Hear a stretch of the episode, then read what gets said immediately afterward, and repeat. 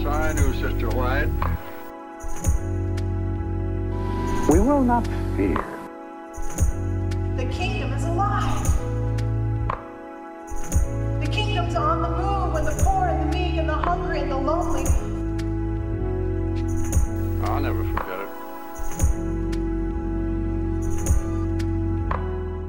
Welcome to Adventist Voices, Spectrum's podcast. I'm Alexander Carpenter, and I'm honored to be joined by the filmmakers and the star slash subject of Bobbi Jo Under the Influence, a documentary that um, is set in Kansas City and uh, provides insight into um, Bobbi Jo Reed's um, story of addiction and recovery and ministry and success. And so I'd like to introduce Bobbi Jo first. Thanks for joining me and talking with me today. Absolutely. Thank you for having me. I'm very excited. And thank you. In addition, I'd like to um, introduce uh, our other guest. Brent Jones is the uh, director and writer of the documentary. Hello, Brent. Hey, how you doing? Glad to be here. Thanks for having us. Let me just jump in. I have watched the film and I would really like to talk about a couple of things with you. One is, of course, um, the Bobbi Jo story. Uh, and I like how it drives so much of the beginning. Um, of course, Bobbi Jo, your testimony is so incredible. Uh, the story is uh, in some ways a classic story of of redemption, but um, where you take it Yeah. is it goes beyond just a story of sort of American uh, redemption, small town or, or large town uh, um, trouble to success, but also uh, really connecting spiritually. And the area that I'd like to f- uh, focus on in part is the community that you've built. It's really a beautiful example of what's possible when when people work together with a common goal. So maybe I'll start with Okay. you, Bobbi, and and just um, tell me a little bit about what made you want to i'm sure you've told your story so many times what about your story made you want to tell it uh, f- in film form Well, it's um, I started drinking at a very young age, twelve, and by the time I was thirteen, I believe I was already an alcoholic, and I struggled with my addiction for 22 years. Ended up homeless on the street, human trafficking, uh, just about every horrific thing that could happen to a person happened to me. yeah And um, after I got sober, what I was uh, carrying the 12 step message around to hospitals and detoxes and treatment centers. And what I started to see is there was like uh, 900 women going through treatment in, in Kansas City which less than when we got out of the inpatient component, like 30 days. There was only 30 beds for these 900 women to go to. So they were returning to circumstances from which they came. And of course, they wouldn't stay, you know, drug and alcohol free. And so I was uh, seven years into my recovery journey. That almost killed me multiple times.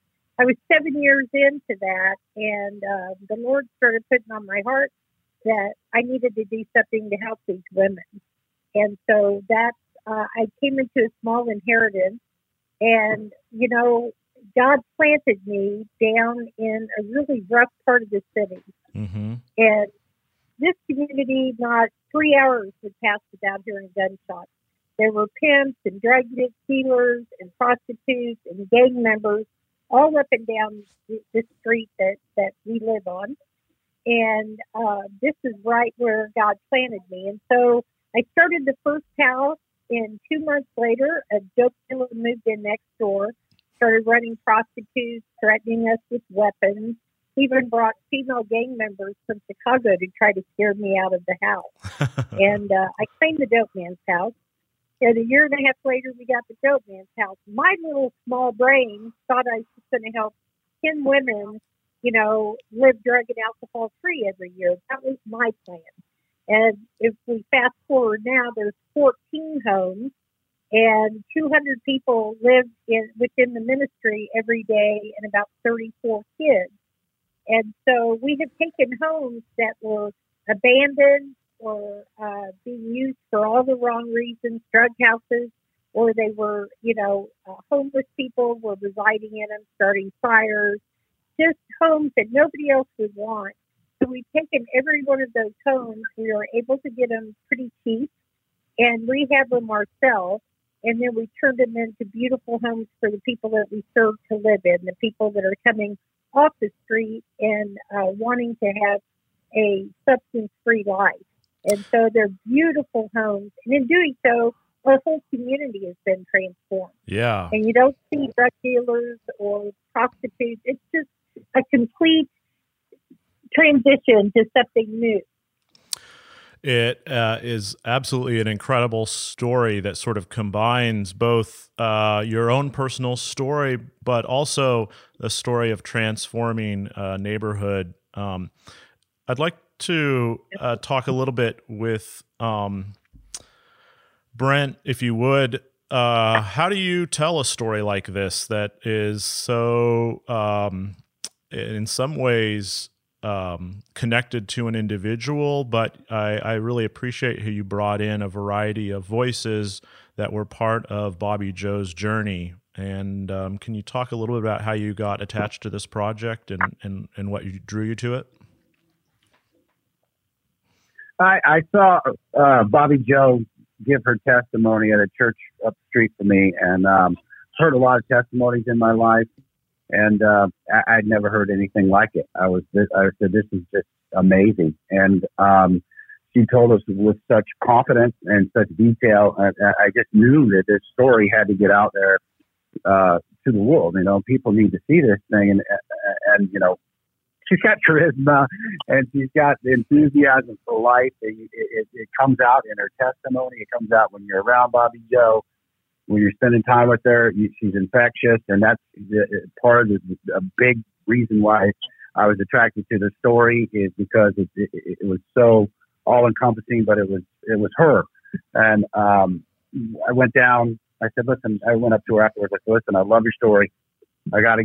I'd love to do come down and shoot a little bit and, and see how you are on film. I'd love to make a film about your life story." And I was originally going to do a film, but we went down and and uh, shot for about three hours with Bobbi Jo in her first house, the Peak House, down at down at her ministry, the Healing House, and um, she was just so fun to hang out with. Uh, my cameraman and I, and, and you know, the two guys that were with me, uh, we just had a blast. And then she started telling her story and um, revealing more and more uh, about how she was able to change this community. And uh, we brought it home after three hours of shooting and cut together a little piece. And I knew when you see it on the screen and what's in real life comes out on the screen, you know you have something. You know you have a, a, a person with a story and, it, and it's going to come across. So she came across with flying colors, and I, I was just like, I was hooked.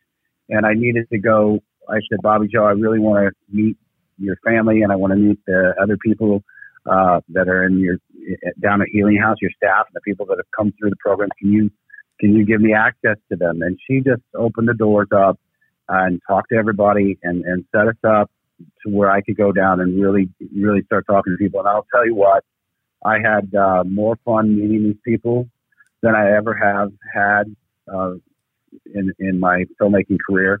Um, they are it's just a true raw story, and they open their hearts and all of them have had their lives transformed in one way or another through, well, through through what Bobbi Jo started. I mean, there's many people that that go into yeah that transformation. Of course, uh, God is one of them, and yeah. and and I I got to see a whole lot of proof of that down there. You know, I I heard the story and saw and saw how real it was. People coming out of the darkness and into the light. And man, that's what I needed to capture in the film, and uh, and I think we were able to do that.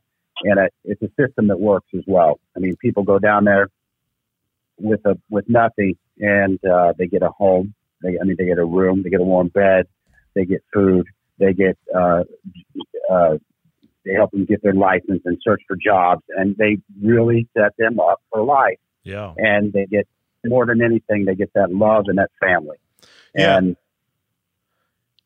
that was amazing. Yeah, I you know I didn't I I expected to be moved um, and and learn. I didn't expect to laugh as much as I did, Bobbi Jo. You're quite the comedian, uh, and I enjoyed.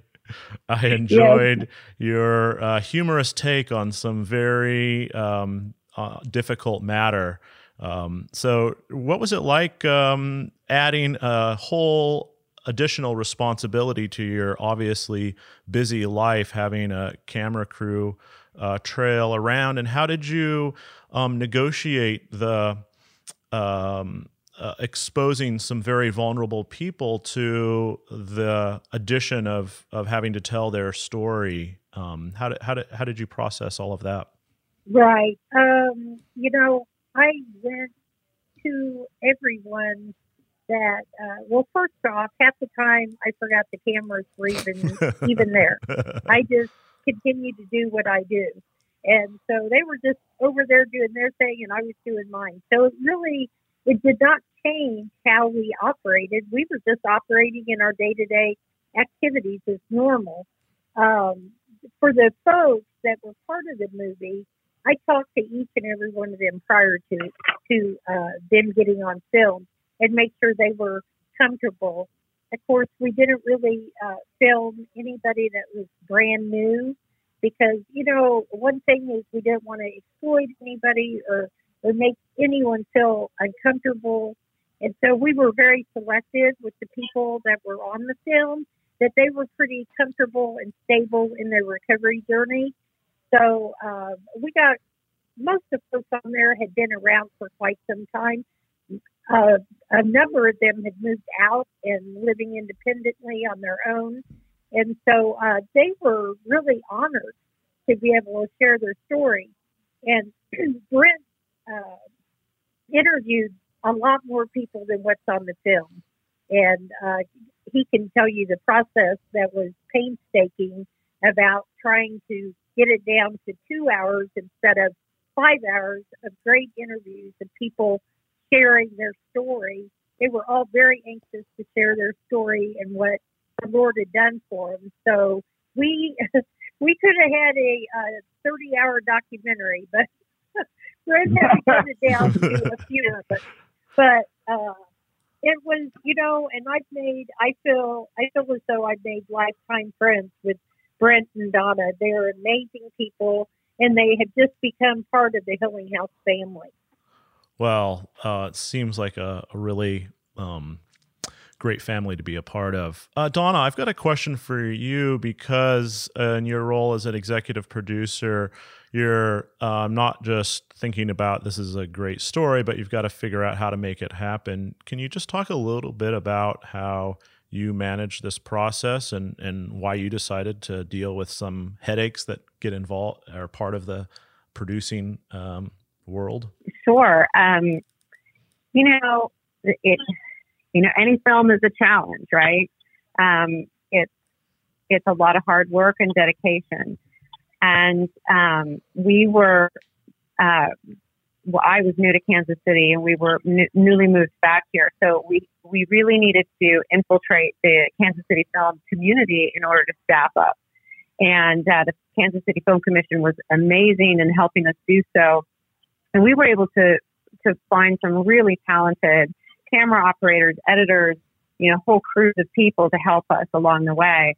Um, I would say that some of the biggest challenges were just were were staffing because we were we're working with in documentary filmmaking you're working with real people and they have lives and children and schedules and so we're trying to um, you know definitely uh, be respectful of our subject matters but we're so and we're also trying to um, you know in the independent world you don't have the biggest budget so you're trying to work around everybody you know their crew schedule as well and trying to you know get everybody there but um, once we got rolling, man, the interviews just kept coming and, and snowballing, and it was just so exciting. Um, and and the stories and the footage we were getting was just so unbelievable that it was it was just you know we just made it happen. And I will say this too, you know, because Bobbi Jo and what she's doing is just so unbelievably inspirational.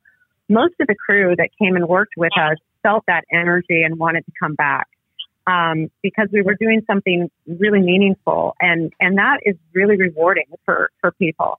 Um, and the other probably biggest challenge was what Bobbi Jo was talking about, which was you know trying to pick and choose between the interviews and and uh, leaving some things on the edit room floor. And there was long nights and and hard discussions around here because you know between myself and and Brent and our lead editor, we had we each had our favorites and we would. Uh, we, we battled it out pretty good. We battled it out pretty good. and we, you know, yeah, we flipped. I mean, it was it was hard. It was it was hard because she wanted somebody, and I was, you know, what was hard was she had a great she had a great point, and I had a great. We wanted to keep everybody in there, and you can't do that. So yeah, and every every one of us, as our own unique person and our own experiences, we connect with different people on on a different level for different reasons. Sure. And so, what might resonate with me might not have resonated with my husband or with the lead editor Austin Evans.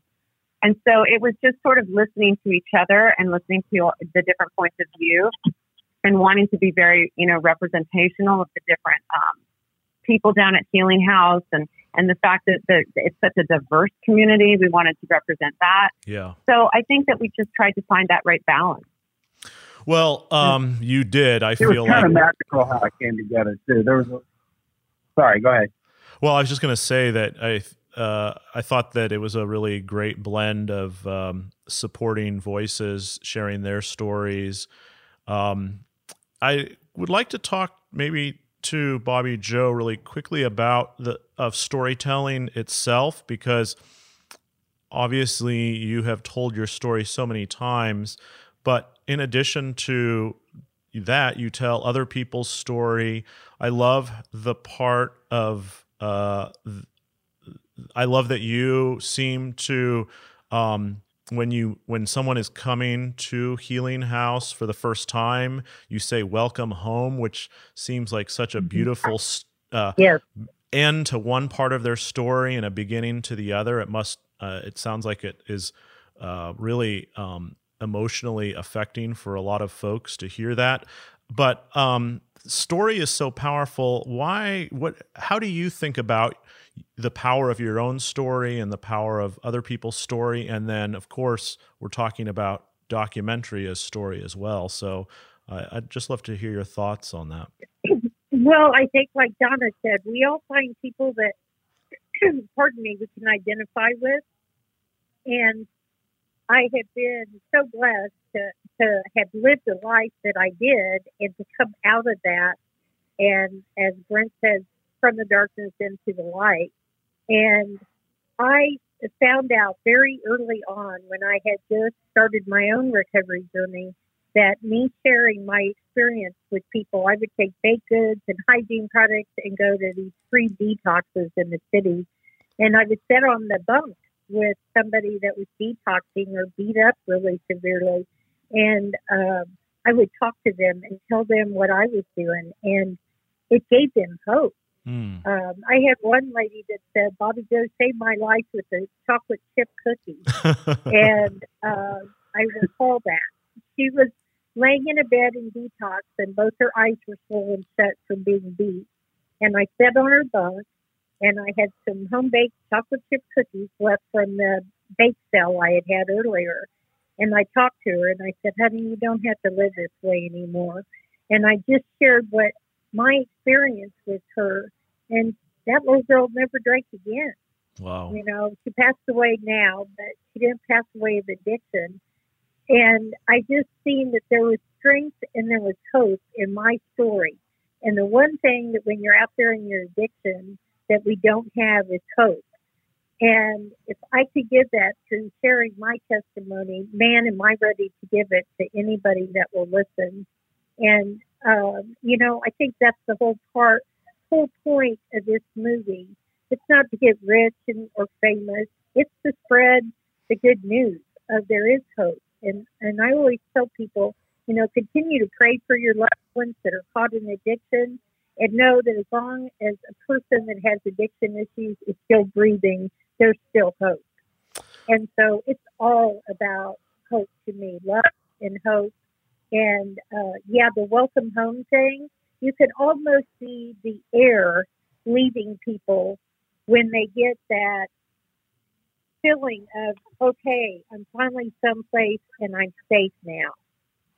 And it, you can really just see them kind of deflate and come to this place where, okay, it's going to be okay. And that's the atmosphere. All our homes are beautiful, and everybody here lives like I want to live or you want to live. Mm. And it's a safe place to let the harshness of the world fall away and begin the work that we need to do to live clean and sober lives. Yeah, there's a line in there. Someone says that hope is not a wish; it's a certainty. And I wrote it down. I thought it was a Yeah. a, a really pithy way of expressing a really profound theological concept.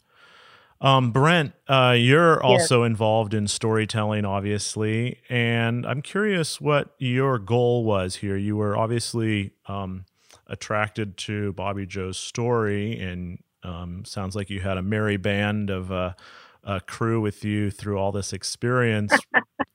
but what kept you? What kept what kept you going, and what do you want people to take uh, out of this experience? What kind of drove your your editing choices, your sh- shot selection, all of that? you know, you know what? The, what what Bobbi Jo's talking about is hope, and that's we we talked in the beginning of this. And I said, so what what's our overall goal? And Bobbi Jo said to me, I just want to want people to know there's hope. And then uh, and then you go about going, well, how are we going to do that? And uh, and it's and it's showing people have having uh, testimony of people taking that journey. You know, there's a line and there's a lot, couple lines that I like in the movie, and one is, is Bobbi Jo says, "Hate will devour you." Mm. And um, well, what's the solution to that? Well, there's another line in the movie that says, says the solution is love. And I don't know if I can deliver it like Daryl delivers it, but he he lets you have it. You know, the solution is love. no no. Uh, it was um, Luther says the solution is love. Luther. And so Luther, Luther said the solution is love.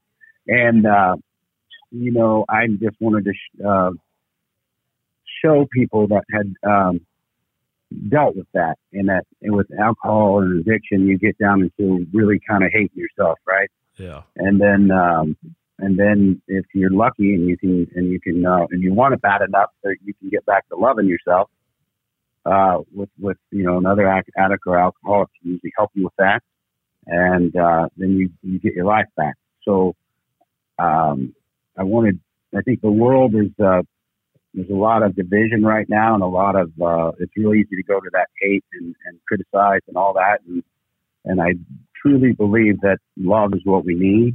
And the way to get to that is, is to, um, share with each other, understand each other, care for each other, not judge each other and, um, and give each other a big old break, you know, and help each other in this world. And so those are the things that I wanted to come through in this film. And, and I would, I would really hope that, um, everybody gets that out of it because man, it is so much, that love is so much more powerful than any of the negativity and the, and the, Yes. the hate and things that are going on. Yeah. I mean, Well- it's extremely powerful. When I went down to Healing House, I felt it uh, every time, and it's coming through those people. So it's it's that sharing, that community sharing. It's a powerful community, and and I believe that that's what it's going to take to help all these people that are on the streets, help all these people that are suffering from alcoholism and addiction, and people that are going in and out of prison that don't have families and don't have homes. I mean, we got to do something about it. So Yeah. this is my part. This is what I this is what I had to do, and I, I found somebody that was that uh, that had the story and that's actually doing the work, and and it's amazing how much work she. I mean, she started by herself, and she's got a whole Yeah. community now, and it's that, Yeah. and a, I mean, it's phenomenal Yeah. with her transformation, and if she can do that. If we all did one tenth of what Bobbi Jo was doing, man, the world would be a whole different place. Well, I love it. Uh, Amen. Thanks. Uh, it was, it's been really great talking with all of you and hearing about um, your story uh, personally and your story in making this film. Um, Donna, uh, you're the executive Mm-hmm. How should people uh, get a hold of this story? How should they watch it and connect to it? Um, uh, what would you uh, What do you suggest?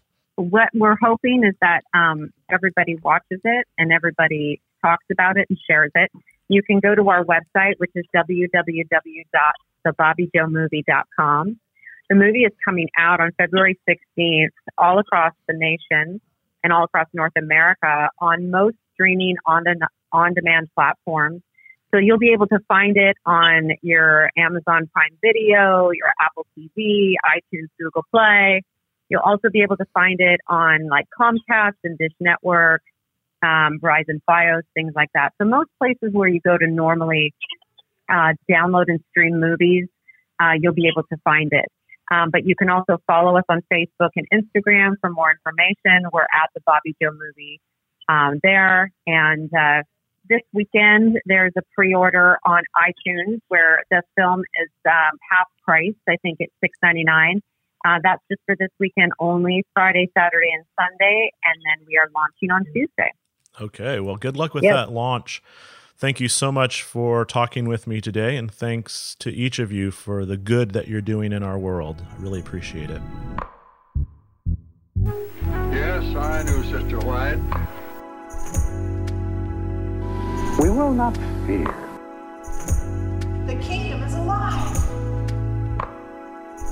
The kingdom's on the move with the poor and the meek and the hungry and the lonely.